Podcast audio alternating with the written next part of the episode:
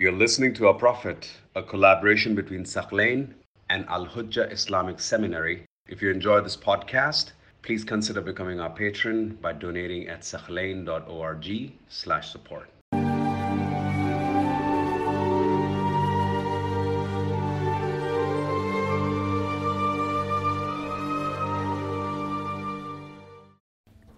Previously, we examined the construction of the Mosque of Medina, and the companions had the honor of participating in this very important and historical event.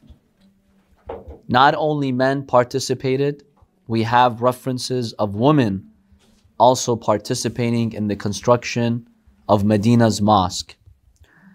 Now, in Arabia, this was somewhat unusual to allow women to take part in construction and carry rocks, stones, other building material, and to assist. Remember, Arabia was a very conservative society. Women were marginalized. They were always treated as second class citizens. And to give them a role like that was quite unusual. But the Prophet ﷺ allowed them to take part in the construction of the mosque. And that reflects the openness of the religion of Islam. It reflects the high status that the Prophet ﷺ gave to women at that time.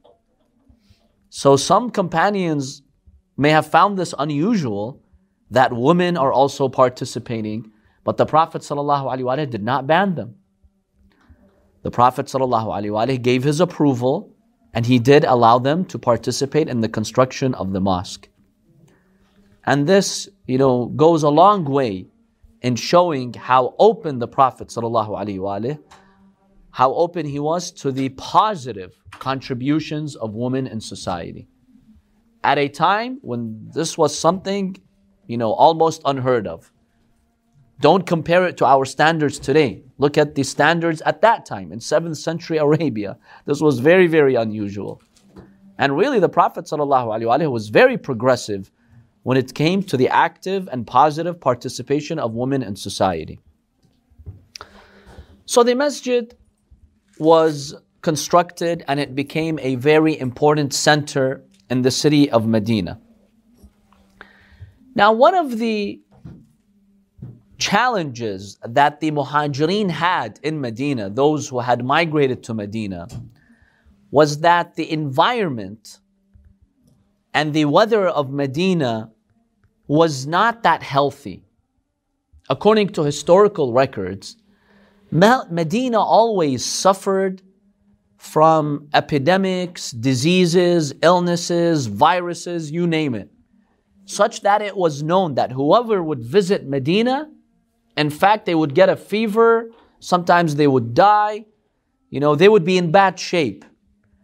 And some historians have stated this is one reason why Medina was called Yathrib. When the Prophet ﷺ migrated to Medina, its name was Yathrib. The historic name is Yathrib. Now, there are two opinions as to why Medina was given this name. One opinion says it goes back to a man by the name of Yathrib. His first name was Yathrib. He was from the Amalika, the Amalekites. They were one of the first inhabitants of this region.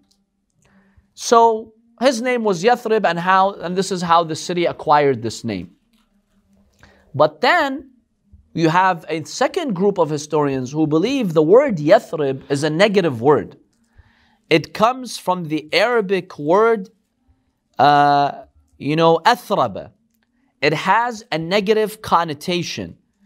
It means you know, something that is rebuked, something that is corrupt, we call that athraba. La tathriba alaykum al The Quran even uses that in that sense.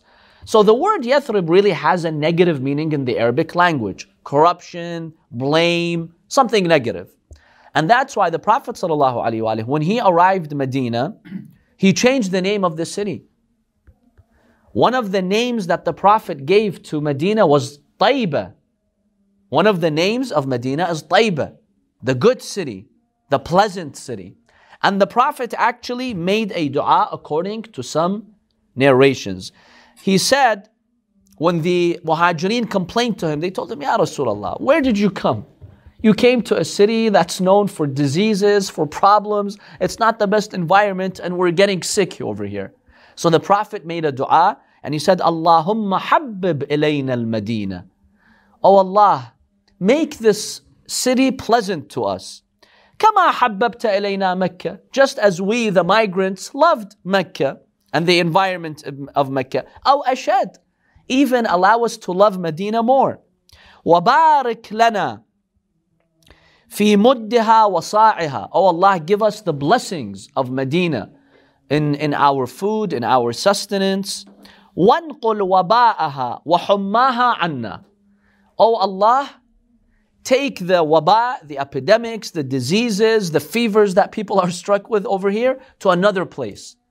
It is reported that after the Prophet ﷺ made this dua, made this supplication, the situation changed in Medina. Its environment became healthy, became very pleasant, and those companions and the people of Medina, you know, stopped getting sick as much as they would before that. So this was the barakah of the Prophet, of the Prophet, his, his, his uh, existence there, his presence there, and his dua.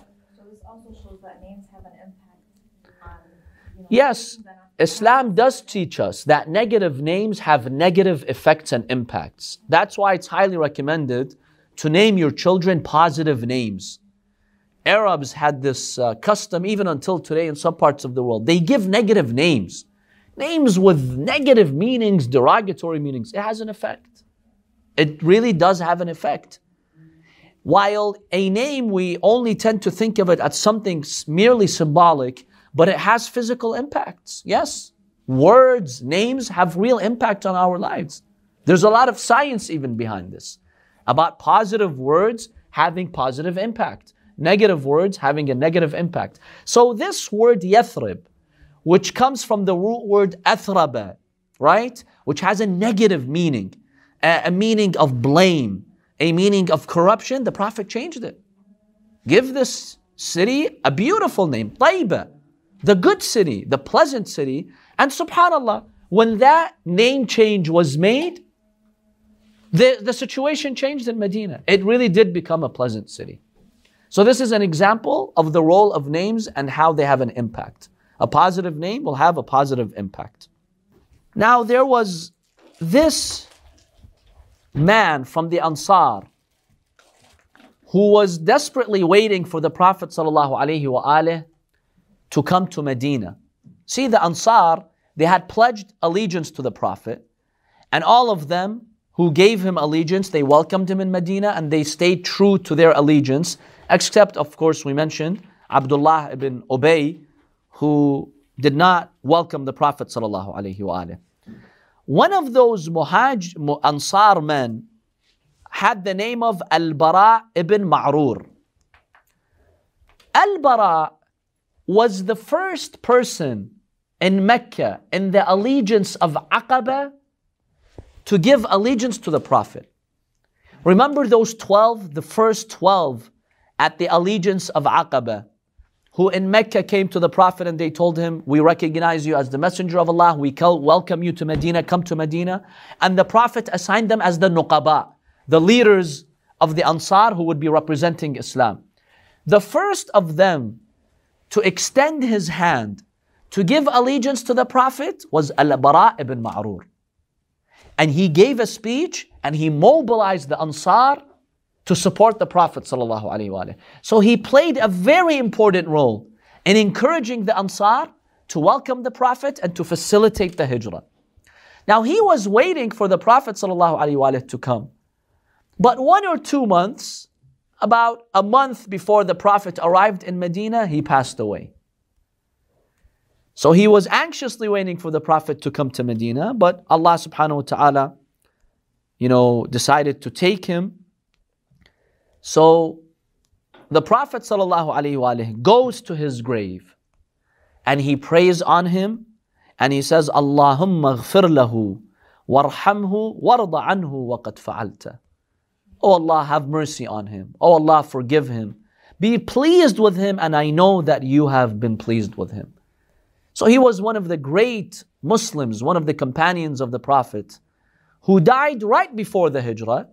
And the Prophet ﷺ did a very beautiful prayer for him.